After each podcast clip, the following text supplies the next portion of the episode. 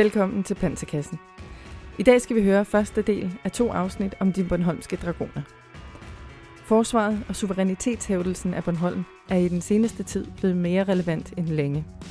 Men perlen i Østersøen har altid spillet en stor strategisk rolle. Historien gentager sjældent sig selv, men den rimer. I dag dykker vi ned i historien om dragonerne og kampvognene på Bornholm. Vi skal høre fra pensionerede oberst, kammerherre og ceremonimester Lasse her om kampvogne på Bornholm og hans tid på øen. Velkommen til. Lasse her, velkommen til Panserkassen. Tak skal du have. Vil du ikke starte med at fortælle lidt om dig selv? Jo, jeg er pensioneret officer. I dag er ceremonimester for dronningen. Har haft 45 år i forsvaret. Sådan en helt traditionel karriere, hvor jeg har været sergeant på Bornholm og ved Gardosarregimentet. Efter officerskolen premierløjtnant på Bornholm, det vi skal tale om lidt senere. Og øh, en lille tur til Kyberen på Budet, tilbage at være chef for kampvognseskadronen på, eller let kampvognseskadron ved Bornholms Værn. Og derefter så på en VU2, og det er så det, der typisk har været for en VU2-tid i Forsvarskommandoen, Forsvarsministeriet.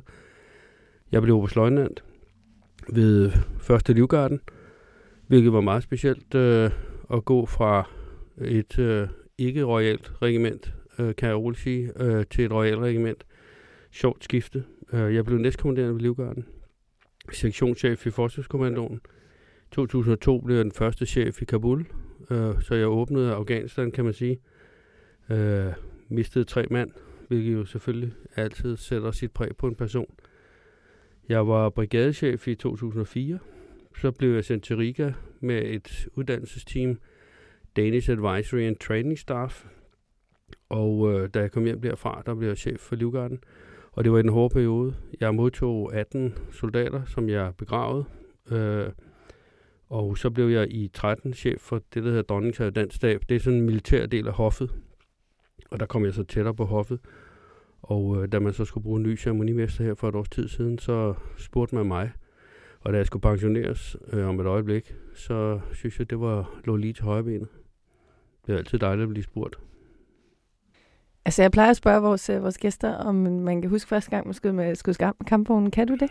Ja, det kan jeg. Det sidder fuldstændig klokkeklart i, i mit hoved. Det var under våbenkursus efter officerskole. Altså, jeg er jo A-officer. Øh, det var den gang, hvor vi ikke arbejdede. Ej, nu skal man passe på, hvad man siger, men, men det var en kort arbejdsdag. Øh, der var plads til både champagne og cigar i, i, også i arbejdstiden. Øh, men da vi var færdige, der havde vi et halvt års våbenkursus, øh, i Oksbøl, hvor vi hver især skulle lære vores speciale. Og der lærte jeg også om mine 41 at kende. Og jeg husker, jeg kan ikke huske, hvad dag det var, men jeg kan huske tydeligt, da vi kørte ud på, på der, hvor alle kører ud, på Kalsmærsk, øh, og ser skiverne, og jeg tror også, jeg kunne kommandoerne, superpans og 1200 kampvogn, vent, klar, og så videre. Øh, skud kommer. Øh, og så kan jeg huske det her enorme tryk, der er nede i kampvognen. Øh, hvor man nærmest føler, at, at, øh, at huden omkring kinderne bliver trykket tilbage, hvor ørerne sidder. Altså det bliver, det er det her meget voldsomme øh, tryk, der er. Øh, og så det at kigge ud, og dengang der havde vi, det var jo hånddrevet, øh, det hele. Med sigte, man ser der med venstre hånd, og, og, og man sad med med skulderen ind til kanonen for at tage noget sløret, og så en op, to ned, alt efter om man, om man ramte, ikke? Altså, så man skød tre skud, øh, og det tog, husker jeg fuldstændig klokkeklart. Og jeg vil gerne gøre det igen. det må vi se, om vi kan, ja. om vi kan få sat i værk. Ja. Men altså, inden vi dykker ned i historien og også din historie, så skal vi lige høre, hvad Bornholms værn egentlig er for en størrelse. Kan du prøve at fortælle lidt om det? Ja, Bornholms Værn blev oprettet lige før 2. verdenskrig, øh, og Bornholms Værn var et regiment, som var meget specielt i forhold til andre regimenter, i det man havde alle tjenestgrene øh, ved regimentet, hvilket efter min mening var en stor styrke. Øh, da jeg senere i Forskommandoen sad og lavede udvikling af hæren, foreslog jeg faktisk, om man skulle prøve at kigge på den og brede den ud i hele landet. Øh, fordi vi havde, vi var jo sådan en, øh, når vi kom op på fuld styrke, så var vi en mini-brigade. Øh, men til daglig havde vi det, vi kaldte kampgruppen. Kampgruppen havde en, en øh, infanteribataljon, motoriseret infanteri, to stående øh, kompanier og et værnepligtskompani. Øh, så havde vi selvfølgelig let kampvognseskadron, som også var specielt i sin organisation. Det der var tre kampvognsdelinger og en opgangsdeling øh, i, i samme enhed.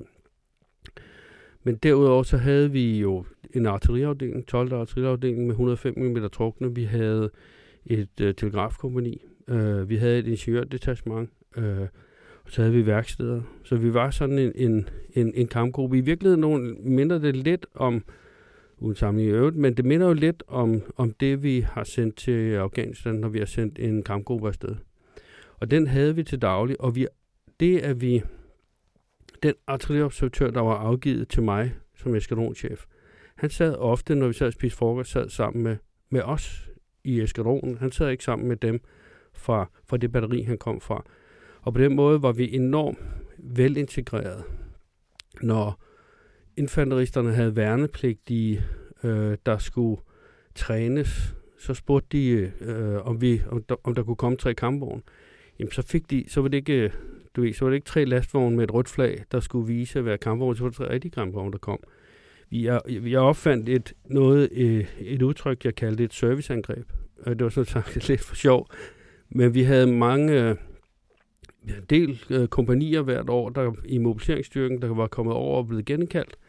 Og de skulle, ja, det var sådan et ugeforløb, og den sidste morgen skulle de jo ligge der og have gravet sig ned, og så skulle den store fjende komme, og så skulle de nedkæmpe fjenden. Og, og det så jeg første gang, da jeg kom derover, og det var også tre lastbiler, sådan unimokker med røde flag. Øh, og for de der gutter, der var genindkaldt, der lå, det var, det var ikke, øh, det var sgu lidt øh, fesen, øh, når de lå der med deres dyskanoner. Så indførte jeg et serviceangreb, hvor vi om morgenen, der kl. 6, kom med, med tre kampvogne, M41, ned mod dem bullerne, og de kunne høre, når vi startede inde på, på kasernen, så de vidste godt, at nu skete der noget. Så bullerede vi ned mod dem, og så, når vi kunne se, de skød med deres dyskanoner, så stoppede vi simpelthen, og smed vi en orange røg ud foran kampvognen, så vi stod der og brændte. Øh, så vi tabte selvfølgelig hver gang. Men, men vi gav jo de der genkaldte soldater et, øh, en rigtig god oplevelse. Øh, og det var sådan nogle... Altså, den der integration, vi havde på kryds og tværs, synes jeg var fantastisk. Vi så jo også telegrafsoldaterne gå og trække kabler, altså, og vi havde enorm respekt for det, de, vi havde meget respekt for hinandens, øh, hinandens arbejde, og det synes jeg var, det så jeg faktisk først igen, da vi kom til Afghanistan, også øh, Irak selvfølgelig. Det der, at, øh, og det ved jeg jo fra mine egne livgardesoldater, at øh, de har jo enorm respekt for dragonernes kampvogn.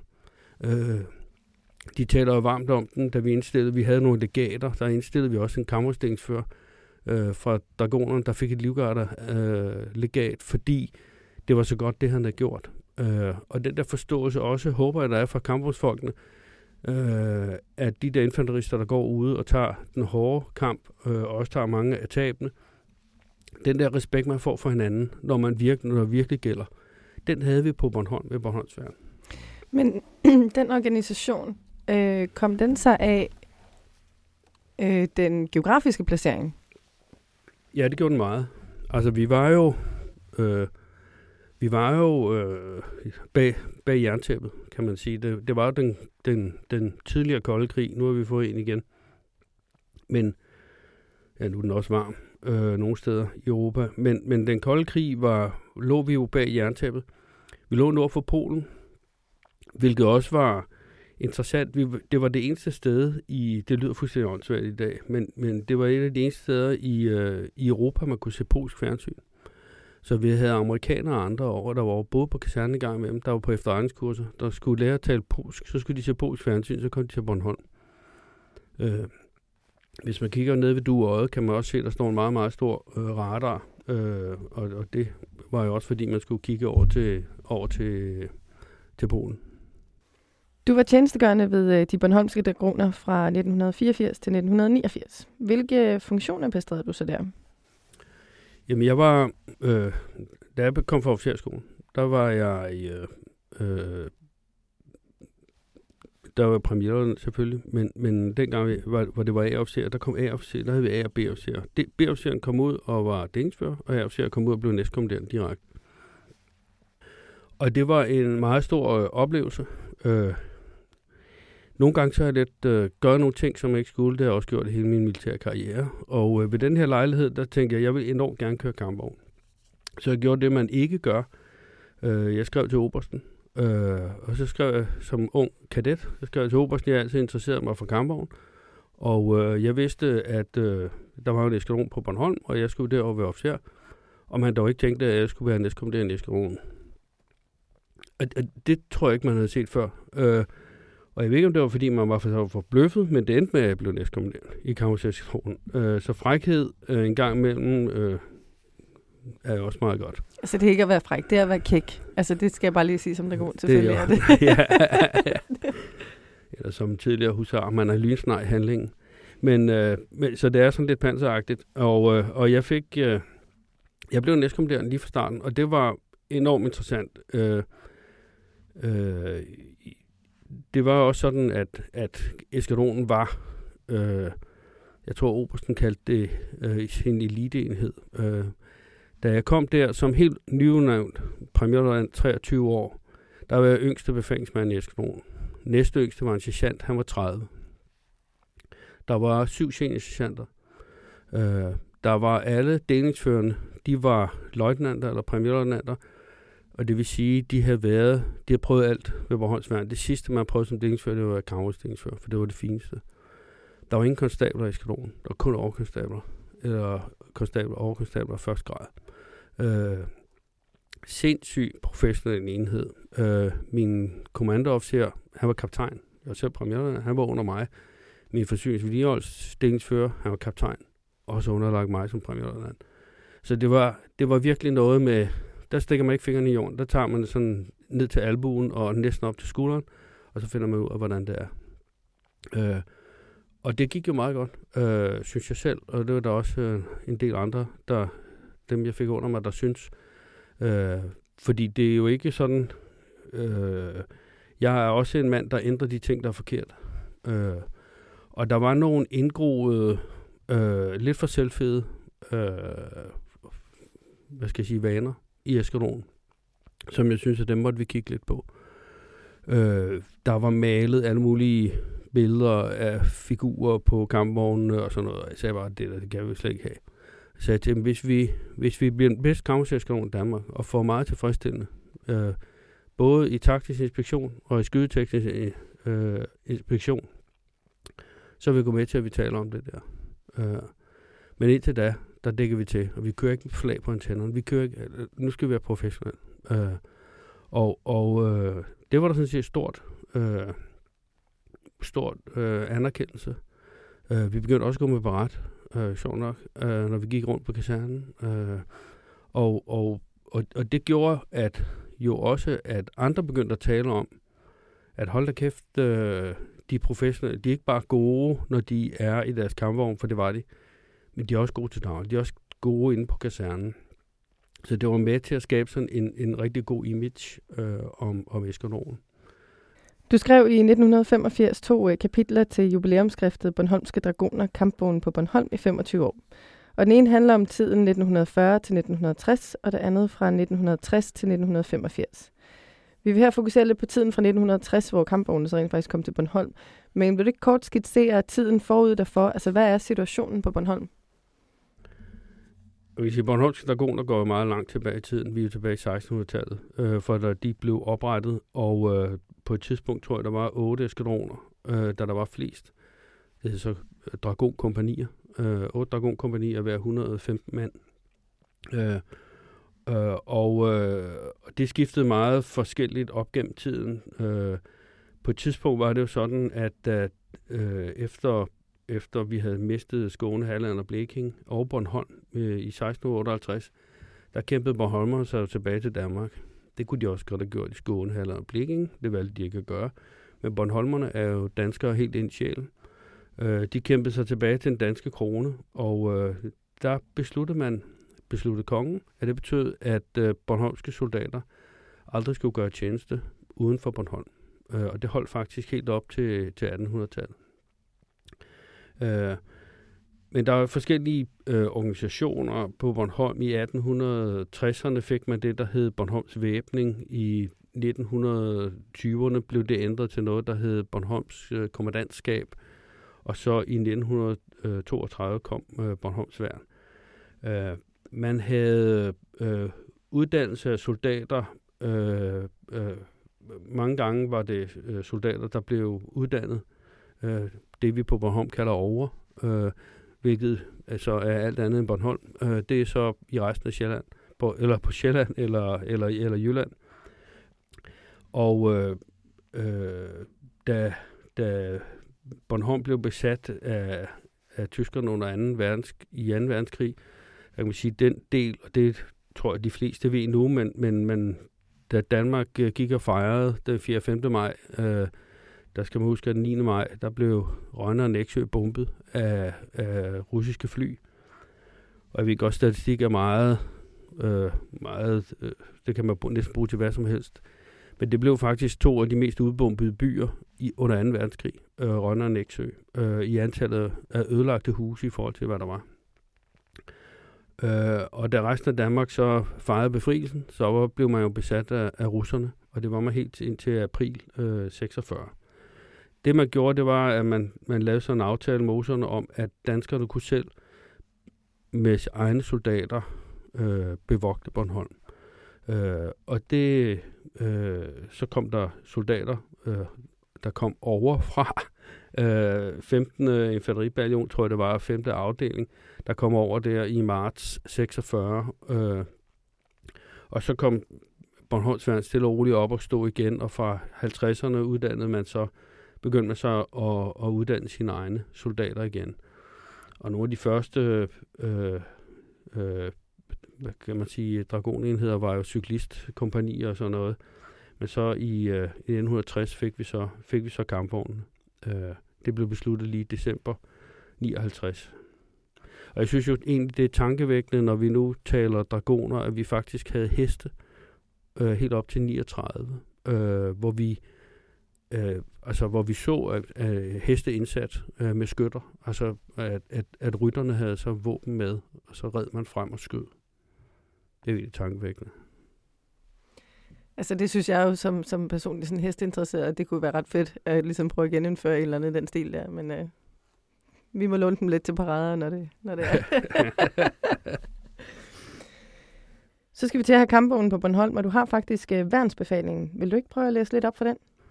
Jo, jeg har verdensbefaling her, som øh, opretter kampvognseskadronen 4. januar øh, 1960, hvor der står, at herrekommandoen har bestemt, at der af Gardosargeventet skal opstilles en let kampvognseskadron, der indgår i dækningsstyrken under Bornholms værn. Og eskadronen tilgår den 5. januar med personel fra Gardosarregimentet og Jyske Dragonregiment med materiel, våben, udrustning osv. Øh, fra Gardosarregimentet. Og der kom syv, øh, der kom syv kampvogne. Det var en 24 kampvogn Schaffin. Øh, og der kom øh, en chef for næstkommanderende og par befalingsmænd fra Gardosarregimentet. Der kom 14 værnepligtige fra Gardosarne og fra Jysk Dragonregiment kom der to sergeanter, Frank og Pasgaard, og så kom der otte værnepligtige. Og de her, de var jo, de gode dragoner, de var jo, de var jo indkaldt øh, til tjeneste øh, ved Dragonregimentet, og jeg tror måske, de fik lidt af en overraskelse over, de skulle aftjene deres værnepligt på Bornholm. Øh, men, men det kom de jo så til. Øh, og så havde man jo værnepligtige ved, ved ja, M24'eren, øh, helt op til vi fik stående styrker. Det er jo først, da vi fik M41'eren op i 70'erne. Men, men det kan jo ikke være helt let at opstille en helt ny enhed, der er sat sammen fra så mange steder. Altså ikke bare i forhold til korpserne, men også logistisk. Kan du ikke prøve at fortælle lidt om, om opstarten? Jo, opstarten var jo faktisk sådan, at de beholdt deres regiments tilhørsforhold. Så de gik stadigvæk med Gardosar-regimentets øh, mærke og Dragonernes mærke på Bornholm. Og det gjorde også det, at de fik deres grunduddannelse, fik de ved hjemmeregimenterne, stamregimenterne, og så blev de overført til Bornholm. Det vil sige, de, de det ved vi selv i dag, når man skifter fra det ene regiment til det andet. Hvis man træner ved det ene, og man har været værnepligtig ved et, og man kommer over til det andet, så går der lige et stykke tid, inden man sådan finder sin, øh, Øh, sin hvad, hvad er man for en. Øh, og, og, og, og det betød også, at man at man stille og roligt også begyndte at, at uddanne øh, soldaterne lige fra grunden over på, på Bornholm, da, da vi kommer lidt længere op i 60'erne. Fordi man kan godt se, at det er ikke holdbart, det her. Øh, og så får de jo også deres egen Øh, man udvikler så hen ad vejen også sine egne traditioner og sine egne mærker osv., og, så videre, og, og bliver det, man så senere var øh, øh, ja, i letkammerseskanon. Man skulle måske sige et par ord om M24-kampvognen, som jo var en lille kampvogn, en lille opgangskampvogn. Øh, øh, det, der er sjovt, det er, når vi i dag ser øh, Leoparden, øh, Leopardtoren, øh, stor, fantastisk øh, maskine øh, med firemandsbesætning. Så sætter man den her Chaffee ved siden af, der er jo kan, der kan være fire for hver en øh, leopard øh, i størrelse. Men øh, den havde fem mands besætning. Øh, og øh, det var fordi, den havde jo ligesom en leopard øh, øh, skytte hjælper, kommandør og kører, men det havde også en reservekører og bogskytte. Øh, og nu er det ikke så lang tid siden, jeg var ude at køre en M24 nede ved Gardosarne. Øh, jeg sad som reservekører. Og der er det, der sidder man sådan i højre side, øh, hvor skytten sidder, eller undskyld, køren sidder til venstre, så sidder man som reservekører til højre. Og der har man så et let maskingevær. Så man havde jo også på det her, ud over den 75 mm kanon, man havde, havde man to lette maskingevær og et tungt maskingevær. Øh, men som borgskytte sidder man så og kigger ud, og der kan man så skyde på det, det infanteri, der måtte være lige udenfor. Øh, men man kan også som reservekører overtage kørselen, og det gør man ved et håndtag, der sidder. Når man kører, håndtaget står sådan og peger over på den, der kører, så kan man træffe fat i håndtaget, og så drejer det over, så overtager du. Og så kører du videre øh, og sidder og kører i højre side. Og det var der nogle meget sjove øh, episoder med. Der var under, øh, i mange år det, man kaldte HU-øvelser. Det var officerer på, øh, ligesom, øh, jeg har selv været på HU-øvelser flere gange, øh, både som værnepligtig øh, og som kadet og som, som eskadron, øh, i med eskadronen. Øh, men der kommer man over, at man skal lære teorien at kende. Man har lært på officerskolen, så skal man over, så overtog, overtog man enhederne på Bornholm, og så var man ude at køre. Øh, Øh, og der var også nogen, der overtog eskadronen, og der var mange gange med de der 24 hvor de så kørte ud af landvejen, og så lavede de gas med, med kadetten, der stod op i hjælperlugen. Og så køren, han, så lå man reservekøren overtage kampvognen og køre den videre. Og så køren, han kravlede op i sit hul, mens den kørte, og gik op og spurgte kadetten om, når vi nu kommer til næste by, skal vi så til højre eller venstre. Og der er altså mere end en gang, at de der kadetter, de har stået med, med vidt åbne øjne, da de så køren komme op. Sådan kunne man lave gas dengang. Man lavede meget gas heldigvis. Det tror jeg er sådan meget iboende del soldater, men i hvert fald også kameronsfolk. Ja. men man kunne ikke skyde skarpt på Bornholm. Nej, man kunne godt skyde ned på Rakhammer, øh, men, men ikke rigtigt. Øh, og det betød, at man var nødt til at tage til, til Oksbøl. Øh, og øh, man tog til Oksbøl to gange om året. Og det holdt faktisk helt ved. Også da jeg var både næstkommanderende chef for eskadronen, var vi på Bornholm øh, to gange om året. Øh, og da jeg var der, der havde man en periode, hvor vi lånte vogne i Jylland. Den, den ene gang, vi overskyede, og så havde vi vores egne vogne med den anden gang. Og det er Øh, det er helt nødvendigt, at man kommer over og prøver at skyde på nogle realistiske afstande. Jeg tror på Rakhammer, jeg ved ikke, om det er meget mere end 500-600 meter, man kan skyde.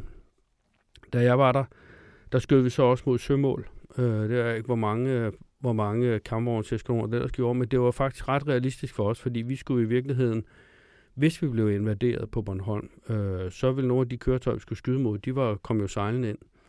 Øh, så vi skød også ned på Rakhammer, hvor så et af søværnets kutter kom sejlende øh, med, et, øh, med et slæbemål, øh, der så lå øh, ja, 500 meter, 600 meter ude i vandet. Øh, jeg kan huske, når vi talte med kutteren, ham der kom sejlende, han sagde, nu er det altså mig, der er kutteren, og ikke målet.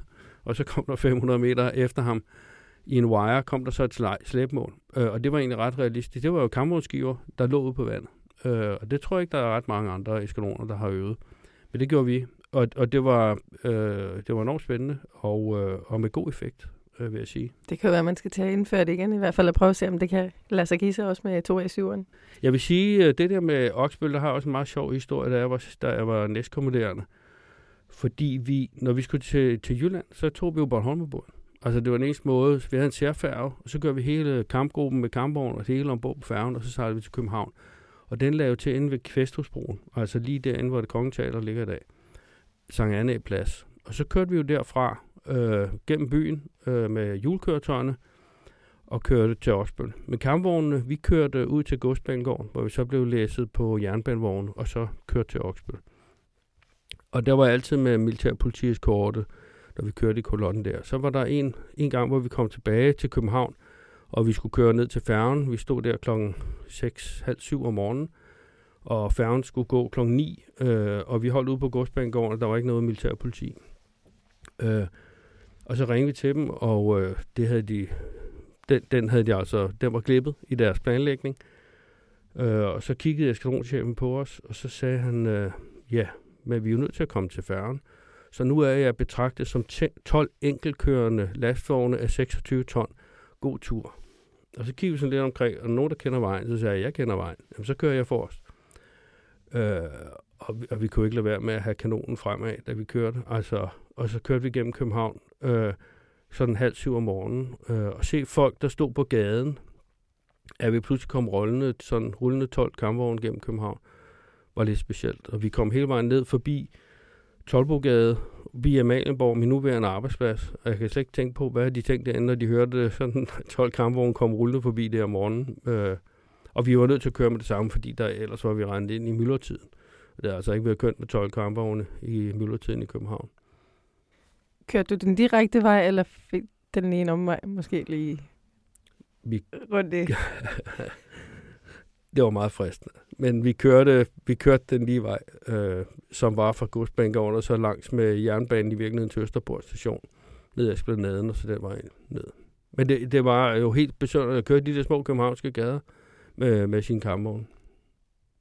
Men så sker der noget stort i 1970'erne, hvor at øh, M41 så ruller ind af porten. Ja. Øh, øh, man kan sige, at M41 var jo introduceret allerede i begyndelsen af 60'erne, i, øh, og man begyndte at oprette opklaringsenheder i midten af 60'erne. Det havde man så også gjort ved Kammerserskanonen på Bornholm i 66, hvor opklaringsdelingen kom til Kammerserskanonen. Men, men den blev opklaringskampvogn i det meste af landet, og øh, man udfasede M24'erne.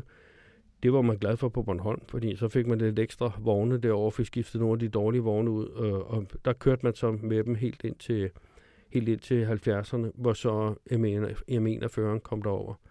En helt anden, øh, det lyder jo sjovt i dag, men en meget mere moderne kampvogn, end, øh, en, øh, en, en gammel M24.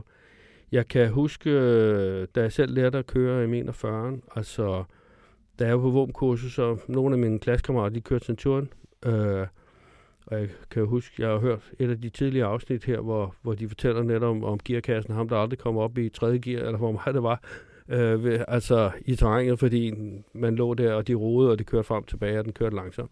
Så kommer vi ind i en 40, hvor der er automatgear, og der er et styr, altså det er næsten et cykelstyr, øh, sådan er det, det er sådan en gammel cykelstyr, man sidder med, øh, og så er det bare fremad, bum, og så kører man. Og man kan godt se, at de Centurion-folk, de kigger lidt øh, uh, misundeligt over til os. Vi kiggede så lidt mere misundeligt over til dem med leopardinderne, men det taler vi ikke højt om i det her program. Øh, men, øh, men, men det var meget nemt at køre. Øh, og jeg tror faktisk, hvis jeg kom ned ind i dag, så kunne jeg stadigvæk finde ud af starten. Altså det, det er jo sådan nogle ting, det var sådan op her bagved til højre, og så, det, så trykkede man, og så kørte og så kørte den. Det var en stor fornøjelse. Øh, og så kan man sige, øh, i forhold til i dag, jeg nævnte det tidligere, det her med at skyde, altså man var nødt til at sidde med skulderen op af kanonen for at tage sløret. Det var hydraulisk øh, i siden, så vidt jeg husker. Men, men højdestilling, det var jo, det, det var jo med, med, hånd, med hånden, som man sad der. Og, og når vi, der var ikke gyro i, så når vi skulle køre, lave kørende skydninger, det gjorde vi ikke med skarp, men det gjorde vi jo med, med, med tårngeværet.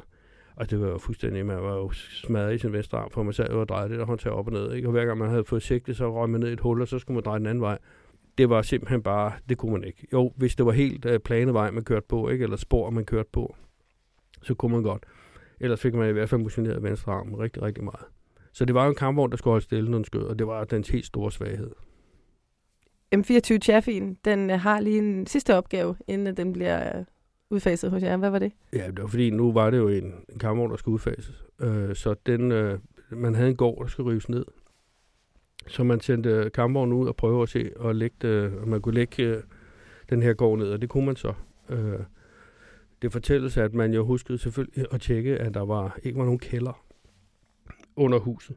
Øh, det havde været lidt ærgerligt, hvis man kom ind og røgne i en kælder med en kampvogn. Jeg vil meget gerne fortælle en lille sjov historie med det også, fordi da jeg var chef, der, der lavede vi det samme med M41.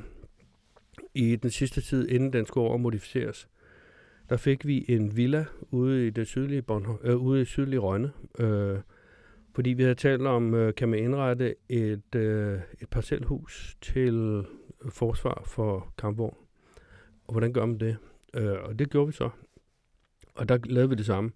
Der satte vi dog nogle træstammer foran øh, på kampvognen, og så tårn på tværs, for at se, hvor let man kunne, hvor svært det var i virkeligheden. Vi har set mange krigsfilm, hvor kampvognen bare kører igennem alt, og så var det bare sådan lidt, kan man det? Øh, og det bliver man nødt til at finde ud af. Øh, så det gjorde vi. Det kunne man godt. Sådan en, en dobbeltmur, tremur, træstensmur, den kan man altså godt meget nemt lægge ned med en M41. Og det gjorde vi så. Og så indrettede vi huset til forsvar øh, for kampvogn. Jeg kunne godt se, at der var ikke meget fremtid i det der. Men det var et stillingsområde inde i, kamp, inde i et hus, hvor vi kunne vi holde inde, og så fjernede vi mursten, så kanonen kunne køre. Kanonen var selvfølgelig uden for huset, og vi kunne se med sigtemidlerne. Det var også meget sjovt. Det lyder mega kampvognsagtigt, det der. Det er helt vindengalt. så det er rigtig kampvognsagtigt. Det var det. Øh, samtidig med M41 ruller ind, der begynder man også at indfase et stable belt. Kan du prøve at fortælle lidt om det? Ja, man prøvede, øh, og, og, og der var, på det tidspunkt var der en, øh, det var den sidste øh, chef, der i virkeligheden kom udefra. Han kom fra Gardosarregimentet. Indtil der var alle chefer kommet fra Jysk Dragonregiment eller fra Gardosarregimentet. Og han tog nogle af traditionerne med fra Gardosarregimentet, nemlig stable belt. Det er det, vi kender som regimentsbælte i dag, men det har Gardosarregimentet jo haft i umindelige tider, fordi det er jo, det er jo den gjort, der sidder under sadlen øh, og holder sadlen fast. Øh, og det er jo traditionen bag den. Det fik vi så også på Bornholm.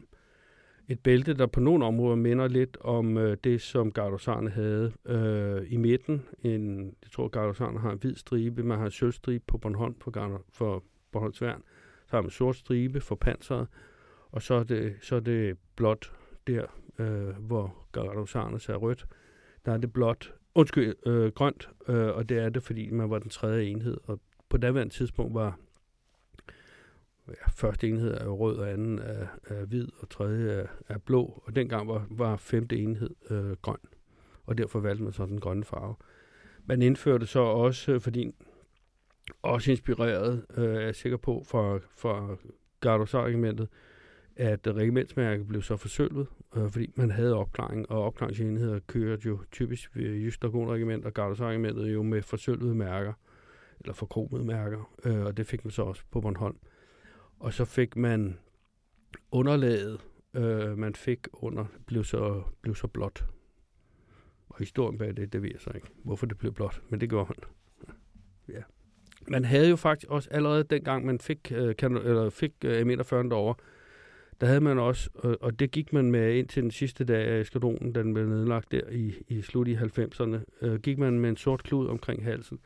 Altså når man havde M69 på, så havde man ikke slips på, så havde man den her sorte klud, og det, ved, det er der også andre regimenter, der har andre farver. Man havde den sorte klud, og det var jo i virkeligheden det her støvtørklæde, man satte op. Det symboliserede det her støvtørklæde, man tog op omkring øh, munden, øh, når man kørte kampvogn, øh, for ikke at få støvet ind. Og vi, det ser vi jo også... Øh, alle, der kører i Afghanistan, altså der kører man jo ingen steder i panserkøretøj, uden man har et støvtørklæde. Nu er det sandfarvet, men det var altså sort. Og den sorte klud har man så også øh, vedligeholdt og holdt ved hele tiden. Og det er jo lidt sjovt, fordi jeg kan også læse mig til, at når man så har det her stable belt, så begynder man også at, at trykke, øh, eller hvad hedder det, at sætte jakken ned i bukserne, sådan, så man kunne se det her stable belt. Og det var da også sådan lidt en trend på et tidspunkt, altså i, øh, ved kamptropperne også, at man satte sat uniformen ned i bukserne. Jeg tror ikke, det var for at vise et stable belt, men det er nok bare for at stille det sej ud. Jeg har også selv gjort det. Men altså, at der er sådan en... Der, der var faktisk en grund til det engang, at man gjorde det. Ja, det jeg tror også, man gjorde det ved husarerne. Det skal jeg ikke kunne sige, men vi gjorde det ved, hos os. Der, på et tidspunkt brugte man også, og der, der, der, altså det så ikke særlig pænt ud, der tog man også M69-jakken ned i 69 bukserne, og så havde man stablebæltet på. Øh, jeg kan bare sige, at det holdt mig op med igen, og det var rigtig klogt, for det så helt forfærdeligt ud. Altså, alle så små tykke ud, og sådan noget, det var helt forfærdeligt. Øh, men øh, man gik med øh, M66-uniformen, øh, som den hed, der gik man med jakken nede i, i bukserne, og så havde man stablebæltet på, jo, der hvor man nu har stablebæltet. Det lignede lidt, i virkeligheden kammerstrakt, øh, med et stablebælt på, øh, når man gik der. Øh, på dem af soldaterne, der var pænt bygget. Øh, jeg bliver bare nødt til at sige, at nogle af dem, der var lidt buttede, øh, ja, måske selv en af dem, øh, der så det ikke særlig kønt ud. Fordi den der jakke, den, den sne sig jo stille og roligt op i de der bukser, og det kom til at se forfærdeligt ud. Men, men, øh, men det var i virkeligheden, så man kunne vise sit øh, stable belt, øh, fordi det var man enormt stolt af. Og, øh, og, og det var vi også. Altså, vi gik ingen steder ud, vi havde det med. Så i øh, oktober 1980, så får man igen tilgang af en ny kampvogn. Det er du ret i, og det, det er i virkeligheden ikke til Bornholms Dragoner, fordi det er en eskadron øh, af 12 Centurion panserjæger. Panserjæger, det var den med 84 mm kanon. Øh, de kommer over til Bornholm og blev opmagasineret, og jeg har aldrig set dem køre. Øh, det var en ren mobiliseringsenhed, øh, og øh, nu da jeg sad og kiggede lidt i mine papirer, inden vi skulle snakke sammen, så sad jeg og prøvede at finde ud af, hvornår den forsvandt igen deroverfra. Den må være forsvundet derfra igen øh, i 90'erne. Ellers så står de der endnu. Et sted, ja, ellers står de der endnu. Det kan, ja. Hmm. Okay, jeg ved, hvor garagen er i hvert fald. Det kan være, at jeg skal tage over og kigge. Men, øh, men vi så dem aldrig køre, øh, fordi de måtte jo heller ikke køre på offentlig vej. Øh, og det vil sige, øh, besætningen kom, jeg kan huske, at de har været mobiliseret, hvor de kørte lidt ned på Rakhammer. Og det er jo altså et område på halvanden gang to kilometer eller sådan noget lignende, øh, og mere kørte de ikke. Øh, så, så det var ikke rigtigt, det var, øh, jeg tror lidt, man kan sige, at det var nogen, der var blevet til overs øh, på Sjælland, og så har man sagt, hvad kan gøre ved dem, og så viser dem til Bornholm. Øh, og så får de sikkert glæde af den derovre. Øh, men det var ikke noget, øh, det var ikke noget, der prægede os, øh, om man så må sige. Som, som herreenhed, så undergår man jo en, en TIKA-inspektion, en tjenestegrensinspektion af kamptropperne, øh, og Bornholmerne har altid klaret det rigtig flot. Og det virker egentlig til, når man læser tilbage, at det generelt var gode soldater. Altså, hvad var det for en type enhed, og hvad var det, der gjorde, at, at det blev så godt? En af årsagerne var, at øh, soldaterne kom, ligesom uddannelsen tidligere, overfra. Der er selvfølgelig en masse gode Bornholmer, der var soldater, men, men det, at rigtig mange af soldaterne kom fra Sjælland, gjorde jo, at man i ugens løb, når man var der, så var man der jo. Man tog ikke hjem om aftenen. Og det vil sige, at folk var meget, også i nogle af de stående enheder, så boede man på kasernen. Og det vil sige, man fik et helt uh, særligt uh, kammeratskab. Jeg er også 100% sikker på, at beliggenheden bag jerntæppet betød altså også noget. Altså vi var, vi var rigtig skarpe i, uh, i vores hverdag. Vi havde dengang noget, der hed Alarm Orange, eller Alarm Scarlet. Og øh, hvis der lød sådan en alarm, øh, så skulle vi på, på, jeg tror det var Scarlet, der skulle vi møde ind på kasernen straks, pakke alt, og så havde vi et område, vi skulle køre ud i, og det havde vi også med Alarm Orange, der havde vi lidt længere tid, eller også var mere Men, men øh, øh, og det kan jeg huske, vi øvede.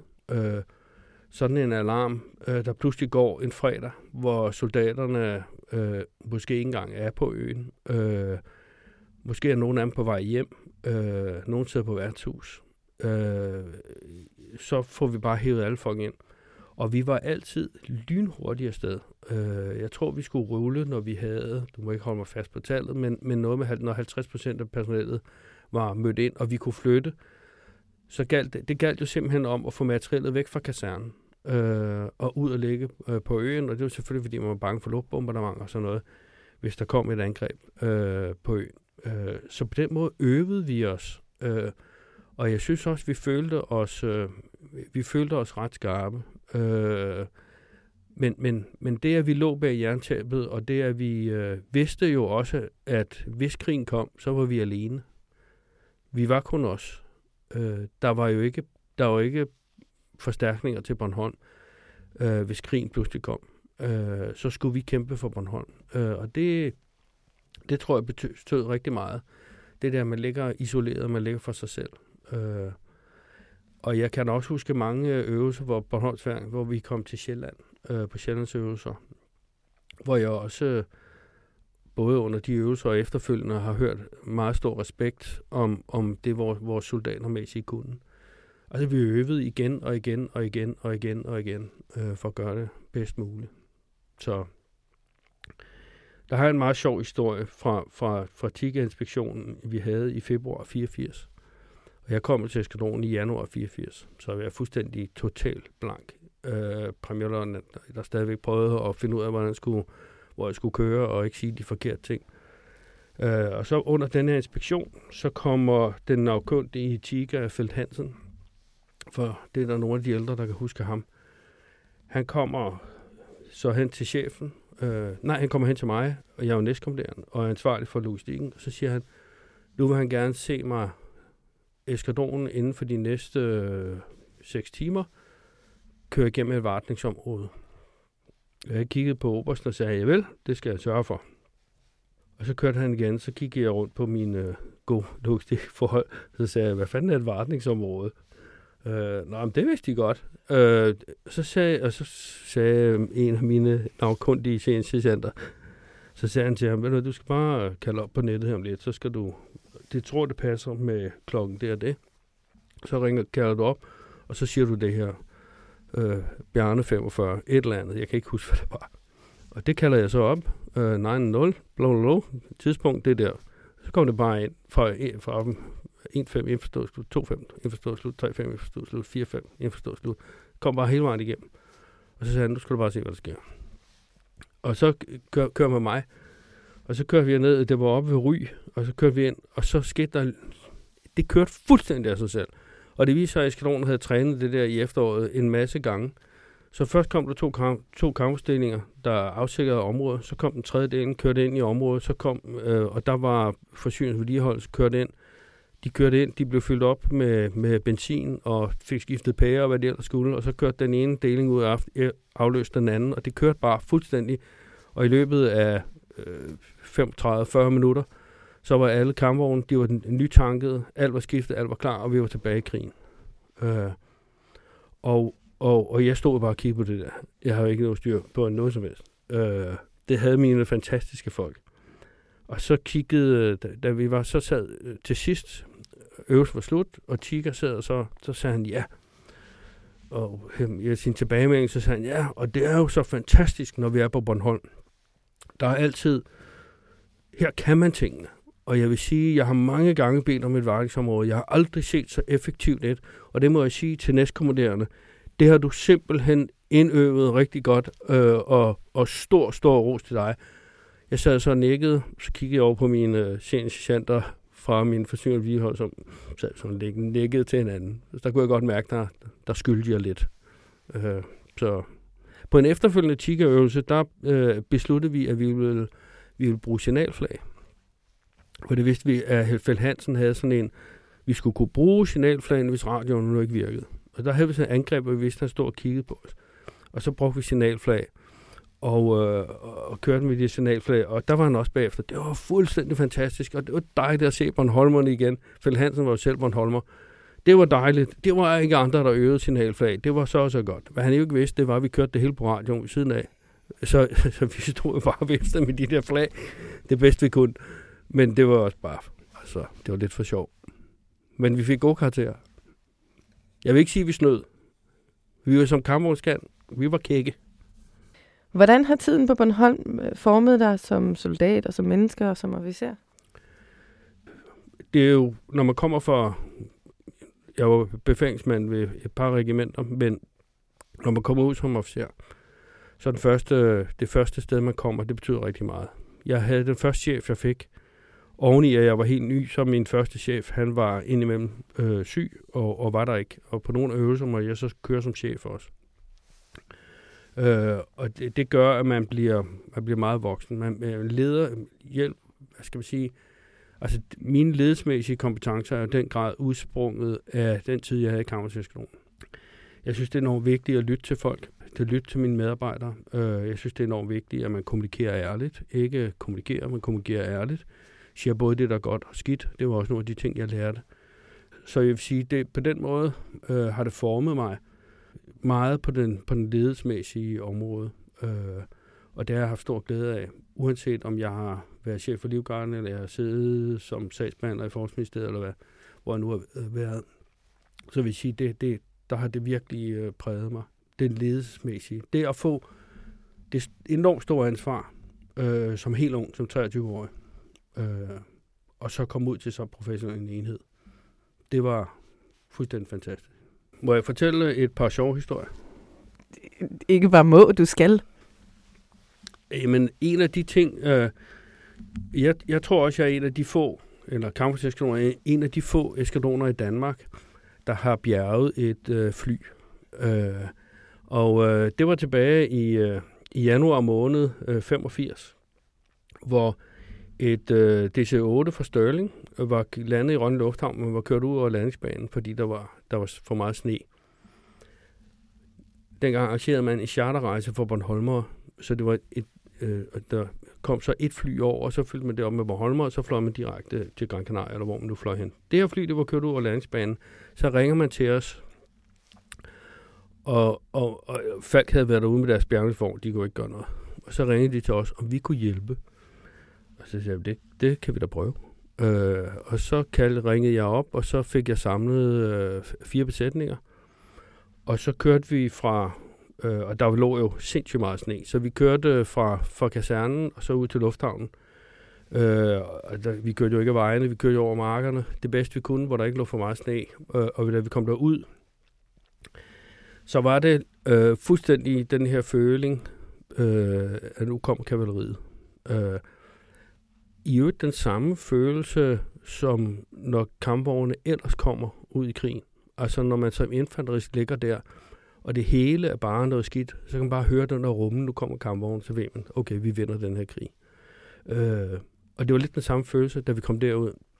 Vi kom ud, og der stod det her meget store fly, og øh, så øh, fjernede man hydraulikken ved hjulene, og så sagde man, så sagde man ja, vi har, den eneste måde, vi kan gøre det på, det er, at vi slår en wire om, om landingsstedet på den her, og så bare en kampvogn, og så holder der to kampvogne i forlængelse af hinanden på hver side. Øh, og vi monterede det hele og gjorde klar, og, øh, og det snede jo, og, og så skulle vi jo så tage at trække, og der var så de fire kører i, og så stod jeg som ene kommandør og, le, og styrede alle fire biler på en gang. Og så, jeg stod jo i lugen og kiggede sådan lige ind på siden af flyet. Og, og, og tre meter bag ved mig var vingen. Øh, og så sagde jeg, lige inden vi kørte, så gik jeg ned og sagde, jeg skal lige have samlet alt her. Inden jeg nu trækker, hvem har ansvaret?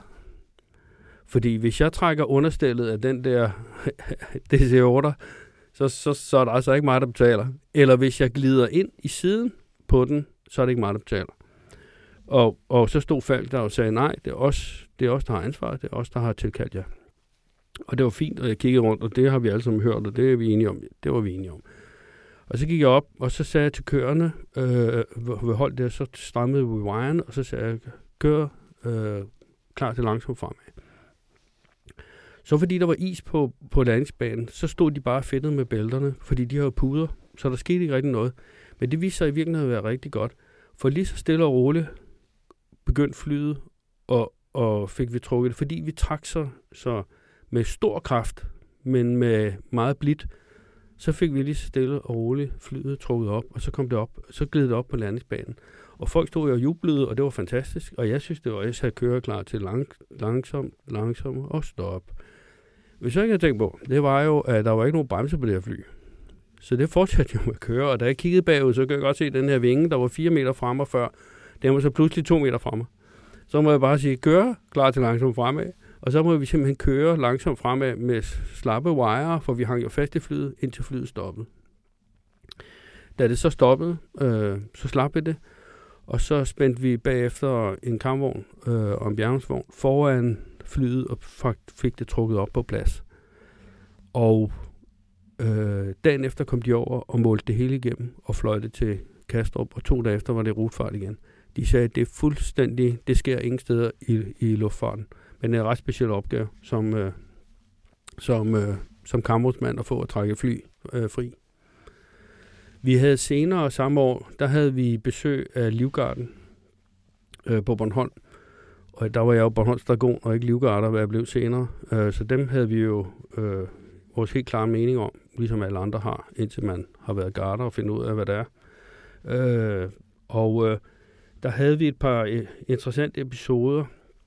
Øh, den første øh, uge, der var det sådan, at øh, der holdt jeg øh, med min NK-vogn øh, et stykke øh, fra Næksø, hvor livgarden skulle bryde ud fra, og Bornholmsfærden lå ligesom i en, i en cirkel rundt om. Og flyvevåbnet var med på øvelsen. Øh, der kom så to dragefly, og jeg stod sådan oppe og kunne kigge nedover. Først kommer de to fly ind og markerer sådan, at de skyder mod vores kampvogn. Drejer væk og flyver ud igen. Så kommer de ind anden gang. Og da de så kommer ind anden gang, så siger min kører til mig, det der har jeg aldrig set ildmarkering fra et fly. Så det ikke ud som det skød. Så sagde jeg, det, det skød. Det så fuldstændig sådan ud. Det, det er ret imponerende, at man kan lave det. Og så kort efter lød det over radioen. Øh, 9-0. Har der været et stort færdselsuheld? Er der nogen, der ved noget? Er der sket noget? Et eller andet? Man vidste ikke, hvad det var, fordi der havde været det her store brag. Og så kan jeg huske, så kom delingsfører 2 ind og sagde, øh, 6-5, her er 2-5. Øh, jeg er lige blevet beskudt af fjendtlige fly. Så siger 6-5, ja ja, det, det, ja ja, det er kun reelle meldinger. Det er kun reelle meldinger. Så kom to, så kom han ind igen. Øh, 6-5, her 2-5. En reel melding. Jeg er lige blevet beskudt af et drakenfly. De har heldigvis ikke ramt os.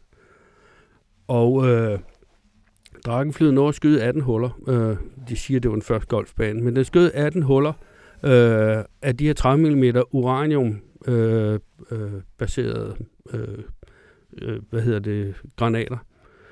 Så dem var man også ude for at finde bagefter jo. Øh, for det var ikke rart at have sådan nogle granater, eller sådan nogle liggende ude i bundmandens jord. Og de ramte en meter fra en kampvogn. Øh, og havde de ramt kampvogn, så var den besætning jo død.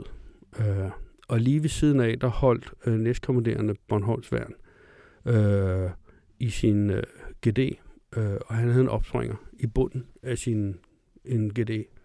Han var også, øh, da vi senere kom op til befalingsudgivelse, der, der vores bataljonschef, han prøvede sådan at dyste lidt ned. Ah, det var nok ikke så alvorligt.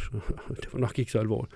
Så kom næstkom der deroppe i, i, i messevognen der. Han var fuldstændig kridhvid i hovedet. Så det var ganske alvorligt. Øh, selvfølgelig var det det. Øh, jeg kom senere på kursus med ham, der var eskadronchef, øh, eskadrillechef øh, for de her dragen, og øh, det fik vi mange gode snakker om, hvorfor det var sket. Det var og med det mener du, at du rent faktisk fik øh, en masse øl, fordi det skyldte han, eller hvad? Han skyldte. Han, hver gang jeg møder ham, så får, hver gang jeg møder ham, så skal vi drikke øl. Så ej, det var, det var, det var en meget speciel oplevelse. Øh, Senere på øvelsen ugen efter, der var det sådan, at øh, der havde man vendt øh, det om. Der var det, der var det Bornholmsværn, der skulle angribe, og Livgarden skulle så køre udvigende henholdende kamp hen over øh, Nordbornholm. Og den øh, bataljon fra Livgarden øh, skulle, så, skulle jeg så være underlagt som kampvognseskadron, for de var ikke vant til at køre med kampvogn, så de skulle have mig øh, tildelt. Og der øh, lå vi så, og vi, øh, det var dengang, man førte gentleman-krig for kampvognen. Der, når det var mørkt, så kørte man jo ind, så kunne man jo ikke arbejde. Så måtte man ind og holde stille. Ikke noget med arbejde hele døgnet. Ind og, og slappe af og sove. Så da det blev mørkt, så kørte vi op øh, på Nordbornholm og fandt et godt beredskabsområde, der lå der. Og øh, om morgenen mød, sad vi så i, øh, i messevognen, og der havde vi selvfølgelig, kunne vi høre radiokorrespondancen. Øh, og vi kunne godt høre, at, at de der, vi var underlagt, de garder der, de, de, kom, de kom så set mere og mere tæt på os. Og så kunne vi godt se, nu, nu, nu, nu var det, nu, nu, der var noget, der tyder på, at de havde glemt os. Så jeg kaldte op, og så sagde jeg, syv egne her er 5-5. Jeg melder mig jo klar på nettet. Og så kunne man bare høre sådan en tanke. Øh, øh, her er syv egne. Hvor hurtigt kan de være klar? Og jeg svarede selvfølgelig ja. 6-0 minutter. Øh, fordi jeg havde jo en teamsberedskab. Og så kom han op, så kunne man høre, at han havde en tankepause, så kom han op og sagde, øh, fem, fem her, syv negne, kunne de gøre det lidt hurtigere? og så var det syv negne slut. Og så sad jeg med vogn sammen med min dængsfører, og så kiggede vi rundt, og så grinede vi lidt. Og så sagde vi, øh, her er 5-5, ah, 0-5 minutter. Og så kunne man høre glæden i den anden ende. Og så kom vi ud, og så indgik vi i kampen og hjalp dem ganske gevaldigt. Da du så er færdig som, øh, som næstkommanderende, så får du et helt særligt lift. Ja, det gør jeg. Det var, det var sådan, mens jeg var næstkommanderende, der var kom øh, tiden, hvor vi skulle have malet vores kampvogne i camouflage. Indtil da, der var de jo grønne. Kort efter jeg var kommet, blev det besluttet, ja, hvor de skulle males sorte i hjørnerne, øh, ligesom alle andre køretøjer. Og der fik vi de her bemalingsskemaer, og når man sidder med syv øh, scenchanter, så er der otte forskellige meninger om det der. Øh, og de mente jo alle sammen, man burde gøre ligesom amerikanere, eller tyskere, eller svenskere, eller hvad vi er. Og så på et tidspunkt, så må jeg bare sige, jeg hører, hvad jeg siger. Men de her kammer, de skal males, sådan som det danske forsvar vil have malet. Så, og den diskussion er ikke længere. Og hvis det stod til mig, så skulle det altså være lysrøde, siger jeg så. Bare for at være sjov. Og, og, og det, det, ja, øh, det er der, hvor man nogle gange skal tænke sig om, hvad man siger, fordi da jeg, og det var så halvandet år senere, at jeg skulle afgå. Øh, der blev jeg hentet på min bogpæl, og så kørte vi op til min chef på vejen. Så mødte vi så den her kampvogn, som de har malet lysrød. Øh, med en stor højtaler på siden, der spillede øh, to melodier hele tiden. Øh, dels Pink Panther, og derefter temaet for Kellys Helte. Øh, så kørte vi op til min chef i Hasle, og fik morgenmad. Og så kørte jeg, i, øh, ja, så kørte jeg den så tilbage til, til kasernen. Øh, og jeg tænkte, øh, man er vel for fanden dragon. Øh, så jeg ved godt, at vi må ikke køre ind af hovedvagten, fordi så ødelægger vi vejene, men nu er det min sidste dag. Så fuck det. Øh, undskyld mit udtryk. Så da vi kom til kasernen, så sagde jeg til kører, at vi skal gennem hovedvagten. Nej, det må vi ikke, så sagde jeg, det må vi. Jeg bestemmer jeg i dag. Og så kører vi igennem hovedvagten øh, på kasernen. Ellers er der jo sådan altid en baggang til de pansrede køretøjer. Så kørte vi igennem hovedvagten, og øh, mens vi kørte igennem, øh, dem der sad i hovedvagten, jeg vil sige, de kiggede helt lidt ud, men jeg havde selvfølgelig min sabel med, så jeg hilste med sabel på god dragonvis, når jeg kørte igennem, og så kørte vi ellers igennem øh, kasernen, alle de steder, hvor vi ikke måtte. Det kunne jeg ikke lade være med. Ja, det var ikke så godt, men, men det var sjovt. Til sidst i jubilæumskriftet, så skriver du, Kampvogn M41, som er bygget i 1950-1953, skal modificeres. Den elektroniske udvikling er ved at løbe fra vores nuværende vogne. Derfor vil de fra efteråret 85 blive modificeret. Samtidig hermed håber eskadronen, at det vil lykkes for Bornholms Værn at få bevilget et nyt garageanlæg til os, således at vi ikke fremover skal have til huse fem forskellige steder på kasernen. At det alene er materiellet, der trænger til udskiftning, har eskadronen og Bornholms Værn tydeligt bevist de sidste år. Altså man kan sige, det lyder jo ret bekendt, ikke? det er jo interessant nok selv samme udvikling, der er i gang i de her år. Hvor meget af den udvikling nåede du at være med til, mens du var på øen? Da jeg kom tilbage, øh, det var jo, mens jeg var næstkommanderende, jeg skrev det her, da jeg kom tilbage og blev chef, der havde vi fået garagerne, øh, og vi havde også fået de ombyggede øh, kampvogne. Så på den måde skete der den fremgang. Øh, for indtil da, der havde kampvognene jo holdt bare under en præsending øh, i regn og rusk. Øh, ligegyldigt hvad det vejret var, var vi oppe og vedligeholdt på kampvogne, og det, det, siger, altså, det, det er jo ikke øh, tilfredsstillende forhold.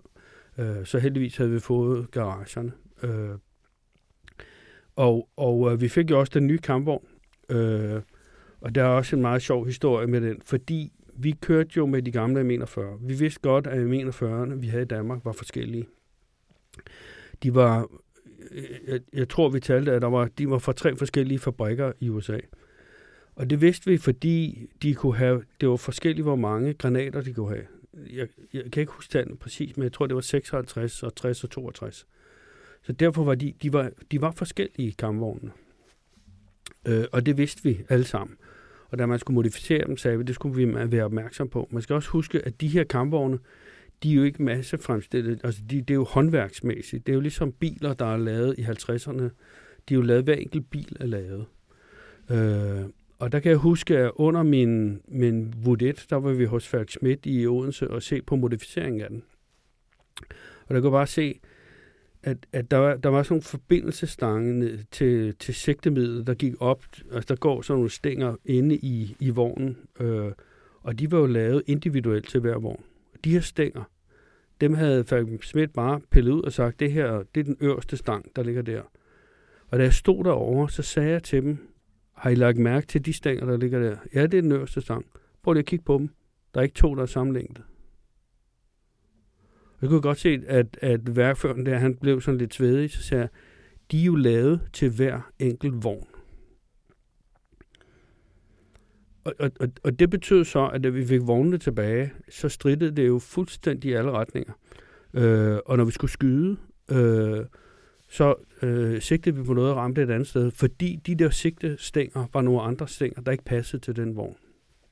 Øh, og det var, øh, så der gik et stykke tid, før vi fik det til at virke. Og vi havde jo, jeg havde fantastiske mekanikere på Bornholm. Fuldstændig fænomenale mekanikere. Og de fik det selvfølgelig også til at virke. Øh, men det var nogle gange så noget med sølvpapir til at holde periskopet lidt. Øh, hvis vi nu lægger lidt sølvpapir under det her periskop og hæver det 2 mm, så passer den nok bedre, når vi skal skyde. Sådan. Altså det var sådan, vi fik det tilpasset. Øh, og til sidst blev det rigtig fint. Der var også et problem med den motor øh, øh og gearkasse, vi fik. Der var den forbindelsestang, der var der. Øh, det var en ny dieselmotor, og så var det en så var det en transmission, jeg tror, jeg kan ikke huske, øh, om det var en gammel transmission, og motoren var fra Bradley eller sådan noget. Det var, det var sådan noget, man havde bygget sammen, som man jo gør i Danmark. Og forbindelsestangen der, den gik, hvis man bare accelererede lidt, så knækkede den. Og det fandt vi ud af, at det var de stænger, den var leveret med. Øh, så på et eller andet tidspunkt, så sagde vi, nu accelererer vi med alle kampvogne. Så knækkede alle stængerne. Øh, så i løbet af nogle måneder, så fik jeg nye forbindelsestænger i, og så virkede det. Så der var sådan et stykke tid, inden man fik det hele til at virke. Øh, det var jo sådan en rigtig discount. Øh, og man kan sige helt op i 90'erne en kampvogn, der er nødt til at holde stille, for den kan skyde. Altså, det er jo ikke godt nok. Øh, men men, men øh, det var bedre end, øh, end ingenting. Øh, øh, og så, ja, så holdt den jo i virkeligheden 10 år. Så blev den udfaset der i slutningen af 90'erne. Og Bornholmsværn blev nedlagt der i, i 2000 ved forlidet hvor man i øvrigt også oplevede noget sjovt på Bornholm, som jeg synes er enormt vigtigt. Det er den forsvarsvilje, der er på Bornholm. Når vi kørte med kampvogne, vi kørte jo på offentlig vej. Vi kørte jo overalt på øen. Øh, når det var frost, så kørte vi på markerne. Vi kørte overalt. Vi fik aldrig klager, men vi tænkte os også om, når vi, hvad vi gjorde. Vi kører jo ikke dumt. Men det betød, at vores kører var jo sindssygt godt trænet. Så kan det godt være, at i en lang periode, man har kørt handlebaner, og man kun har kørt på offentlig vej. Men de var vant til at køre, de var vant til at styre deres vogn, de var vant til at køre omkring hjørner med kanon frem, og alle de her ting, som bare tager tid. Øh, og, og man kan sige, at hele øen var vores øh, øvelsesplads. Og det, det, var, det, var, øh, det var virkelig en enorm øh, styrke for os. Øh, og, og, og den, den opbakning, der var til forsvar. Jeg tror, der var et sted, vi havde sat på kortet, at ham, der bor her, han kan ikke lide os. Så der kørte vi ikke hen. Men ellers så kørte vi over hele øen. Da man så i, da der kom et udkast til forsvarsforlig der i, i 99, i foråret 99, tror jeg det var, så protesterede man mod nedlæggelsen af regimentet. Og der, det, der rejste sig sådan en folkestemning. Og der slog Bornholmerne ring om kasernen. Det kan stadigvæk få hården til at rejse sig på mig. Der stod 10.000 mennesker. Det er altså 25 procent af befolkningen. Der boede 40.000 på Bornholm på det tidspunkt cirka.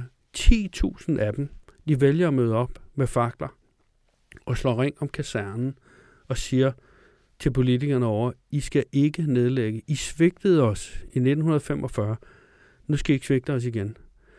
Øh, så I skal, vi skal have, blive ved med at have en kaserne herover. Øh, og det viser noget om forsvarsviljen. Altså, jeg ved ikke, hvor mange øh, jyske eller sjællandske byer, man vil gøre det. Øh, men men det, det, det var virkelig, man, det betyder, altså forsvaret betyder enormt meget. Og så fik man jo så øh, opklaringsballionen fra, øh, fra Gardehusar-regimentet bygget op af de Bornholmske opklaringseskadroner og de Gardehusar opklaringseskatroner, og det kører jo super fint derovre i dag. Så der er noget tilbage. Men det er jo kun, det er ikke som det, vi havde, hvor vi havde alle tjenestgrene. Nu har man et, et uddannelsessted for nogle super dygtige soldater fra Gardasar-regimentet, øh, som tager ud øh, jo mange gange i de første missioner, øh, tager først ud i missionerne. Super dygtige soldater, men det er jo et uddannelsessted. Det er jo ikke det, vi havde en kampgruppe, der kunne beskytte Bornholm. Og så er der selvfølgelig det sikkerhedspolitiske spørgsmål, at det er overhovedet nødvendigt i dag. Det ved jeg ikke. Det, der lige er sket øh, lige nord for Bornholm med Nord Stream 1 og 2, kunne måske nok sige, at der var behov for at beskytte Bornholmerne. Og det bringer mig i virkeligheden til et af de, øh, de sidste spørgsmål. Det er jo, at, at Bornholm jo endnu engang har indtrådt som kerneterræn i den sådan en større strategisk sammenhæng. Er der noget i dig, der lige trækker for at komme tilbage og være sådan en øh, uh, kampvognsenhed med, med alt det, der hører til? Prøv lige selvfølgelig er der det. Altså, ja, men jeg, jeg har stor, stor respekt for mine egne manglende evner. Øh, og, øh, men altså, øh, som jeg fortalte lidt tidligere, jeg var ude at køre en M24 for ikke så lang tid siden. Øh, øh, og nu siger jeg det højt. Ja, jeg har også en M41 fjernstyret i 1-16 derhjemme. Jeg ligger og kører med en gang imellem. Og de opklaringsjeeps, vi havde på Bornholm, den gamle M38 Jeep, sådan en har jeg faktisk også lige købt.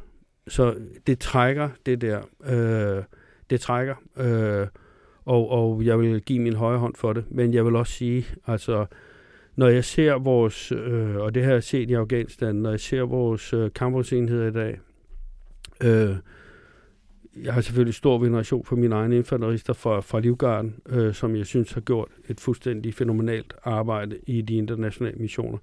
Og det har de jo gjort i rammen af, af, af, af en samlet her. Øh, vil jeg jo sige, når jeg ser et kampvognsskadron, eller kampvognsdelingerne, som det detachementer, jeg har mødt derude, altid super professionelle. Det er jo Just Regiment, der har stillet dem. Altid stor respekt for dem, og der er stor respekt øh, for det, de kan. Og øh, jeg vil kun kunne gå i vejen, hvis jeg steder mig op med en ned. Er der nogen, der har noget veteranpanser, så er jeg klar til at køre en tur. Jeg har lige sådan et off-spørgsmål, fordi jeg kan jo sådan høre på dig, at du er jo mega kæk. Altså, og har, et, altså ved alt det, der ikke står i Sikav, eller hvad skal man sige, ikke? At, altså, hvordan hænger det sammen så med at være ceremonimester, chef Livgarden? Det der med, det er jo alt det der, det formmæssige, alt det reglementerede, alt det sådan, det er sådan lidt det stive pus. Hvordan, hvordan hænger det sammen med den der beskidt køredragt, der med dit navn på et eller andet sted? Jamen, det er jo meget sjovt, du, fordi det er, jo, det er jo meget, fordi det er noget af det, man tror, der. Altså Livgarden er jo øh, en enhed, øh, som i dag, øh, kan man sige, vores værnepligtige ved Livgarden i dag, nu siger jeg vores værnepligtige, fordi det er jo alle, vores værnepligtige alle sammen, altså den uddannelse, de får, inden de går vagt ved palæren, der er jo nogen, der tror, at de står der som tændsoldater. Altså hvis, gå nu ud og se på den uddannelse, de får. Det er jo politiet, der er med til at øve dem. Øh, øh, de stiller nu en fjerdedel af styrken er backup til Københavns politi, og de bliver brugt. Øh, når der er noget, øh, nogle større incidents i København, så ringer Københavns politi efter dem. Øh, det er deres første, øh, det er deres kavaleri. Øh, det er, når Livgardens værnepligt de kommer. Øh, og, og, og, det, øh, og det er sådan den værnepligtige del. Den professionelle del, jeg har set i... Øh, i øh, sendt ud til Afghanistan og Irak, hvor jeg har besøgt dem rigtig mange gange, øh, må jeg bare tage hatten af for. Øh, fordi det er, de skulle lige så kække. Øh, og kække, når kæk, det er jo sund fornuft også. Altså lad nu være med at gøre noget dumt, hvis man kan se, at med den sunde fornuft, så skal man gøre den vej, så skal man gøre det. Øh, og jeg vil sige, det er lige så professionelt. Øh, og det er ikke så stramt. Jeg har mange gange som chef for Livgarden kommet til, til et chefmøde i hæren, hvor, hvor de andre chefer, eller chef for herrekommandoen, eller herrens operative kommando, som det sagde dengang, har sådan kigget ned på mig og sagt, Nå, du har ikke fået pusset sko i dag, ha, ha, ha. Og det er jo sådan en eller anden, øh, en eller anden øh, hvad skal jeg sige, fordom. Øh, og, og jeg tror ikke, vi pusser sko mere ved Livgarden, end ved alle andre steder, eller støvler. Øh, vi, vi lige holder vores materiale, ligesom alle andre steder. Øh, når det så er sagt, så kan jeg også godt lide, at tingene er i orden. Og jeg tror også, jeg sagde noget af det første, jeg gjorde, da jeg kom til, til Bornholm i sin tid, det var at sige det her, at de ikke måtte have mærker på bilerne. Og jeg vil sige, da de så gennemførte deres inspektioner, og fik meget tilfredsstillet, så fik de også lov at male på bilerne igen, under sløringsnettet, som ikke kunne se det. Øh, men, men det der, og, og øh, at der skal være orden i tingene, systemer og præcision, øh, som man lærer på sergeantskolen, det, det ligger hos mig stadigvæk. Øh, og når jeg nu er ceremonimester, øh, det, det, hvad er en ceremonimester? Det er i virkeligheden en event-koordinator. Øh, øh, jeg står for de store udadvendte arrangementer i kongehuset. Øh, og, og de skal jo også hele tiden forny sig. Der skal jo også hele tiden lave noget andet, end det vi troede. Sådan så når vores gæster kommer, så får de ikke bare en god oplevelse. de får en super fed oplevelse, fordi de oplever noget, som de ikke havde regnet med, at de skulle se hos os. Og det er også det der med at tage tingene til, til et lidt andet niveau. Øh, så jeg synes faktisk, der er en meget god øh, sammenhæng i det. Øh, og derinde er jeg også, øh, tror jeg, kendt for, at, at, at vi går ikke altid den, den, den, den vej, vi alle tror, vi skal gå. Vi, vi, vi laver nogle sjove øh, skridt til højre og venstre. Sådan har man et sjovt arbejde. Når jeg kigger tilbage, øh, at der har vi haft det meget sådan, at vi har været, vi har haft hver vores speciale. Ja. Og vi har kigget meget på hver vores speciale. Det, jeg synes, der er enormt vigtigt, øh, som de internationale missioner virkelig har lært os, det er respekten for hinanden. Mm. Øh, nu sad jeg og hørte, jeg har hørt, jeg mangler en, så jeg har hørt alle, alle panserkassen, øh, og jeg synes faktisk, det er super fint. Øh, men der, der er sådan en, en, jeg lige har hørt, øh, hvor man ligesom taler om den anerkendelse, dragonerne har fået. Og der taler man om, at den anerkendelse, man har fået, den har man fået af britter og andet. Øh, jeg er enormt ked af, hvis man ikke selv føler, at man har fået anerkendelse af danskerne. Fordi øh, når jeg fik soldater hjem fra, fra Afghanistan, øh, som jeg sagde før, øh, så var de jo lynhurtige til at fortælle om, hvor meget vi lå der, og det var så svært med, ved hvad, så kom dragonerne lige med deres tre kampvogne, ved hvad, så blev der bare ro i området. Og det, det, det fortæller mine livgarder jo også. Og det er jo også derfor, at vi indstillede en, en, en delingsfører fra, fra, fra dragonerne til at få en af vores, øh, et af vores store legater, som faktisk er på 25.000 kroner. Øh, og det var vores soldater, der sagde, at den delingsfører, han skal have det. Og det synes jeg er enormt stærkt. Øh, og det synes jeg er sindssygt vigtigt. Øh, og jeg synes, det er sindssygt vigtigt, at man ikke... Øh, selvfølgelig skal man... Altså, kærlig drilleri skal der blive ved med at være. Men vi er jo også holdt op med at kalde dragoner for dinosaurerne og sådan noget. Det tror jeg ikke, vi gør mere. Det gjorde vi jo, da jeg var ung. Øh, fordi de var fandme så tunge i alt. Øh, jeg havde forstået, at det var noget med lille hjerne, store fødder og sådan noget. ja, ja, men også, at de var langsomme. De var kraftedeme langsomme. Hold nu kæft, hvor skulle vi vente på dem altid, ikke? Så, men, men det var det der, som, som vi kan, som her kan i dag, synes jeg har været fuldstændig fantastisk at se. Og, og også respekt, respekten, respekten for, for artilleriet, respekten for, prøv lige at høre, det kan godt være, at I taler om alle jeres fucking operationer. Hvis den der logistik ikke kommer, så er det ligegyldigt. Og vi har soldater, der har ligget og manglet ammunition, fordi det var ved at skyde tør, og så lige pludselig ud af mørket, så kommer kavaleriet, og kavaleriet, det er en forsyningskolonne. Altså det, det der har virkelig lært os vigtigheden af hinanden. Og jeg synes, det er enormt vigtigt nu, hvor vi ikke har sådan nogle skarpe missioner, at vi bliver ved med at tale hinanden op, og ikke tale hinanden ned. Det synes jeg er sindssygt vigtigt. Jeg tror, det var, jeg kan ikke huske, om det var Wellington eller Nelson, som sagde, at it's not bravery that wins the war, but good supplies. Ja, præcis. Det er jo rigtigt, ikke? Jamen, der var også nogle af de der... Ja, det var Schwarzkopf efter den første golfkrig, der sagde, at jeg kan fortælle jer, i fredstid, der taler alle generaler operationer, men jeg kan sige, i krig, der taler vi kun logistik. Og det er jo ikke, altså, og, og den respekt for hinanden, men også respekten for artonet, respekten for luftværn. Nu har vi ikke luftværn, det havde vi dengang, men respekten for hinandens specialer, synes jeg er sindssygt vigtigt.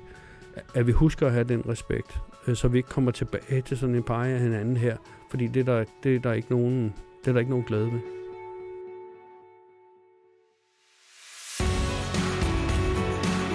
Det var panserkassen for den her gang. Tak til pensioneret oberst, kammerherre og ceremonimester Lasse Harkær for at fortælle om de Bornholmske dragoner og hans oplevelse som tjenestegørende på øen. For konstruktiv feedback, tanker og idéerne til kommende episoder, så skriv til panserkassen For flere episoder, så abonner på Panserkassen, der hvor du normalt lytter til dine podcasts. Tak fordi du lyttede med.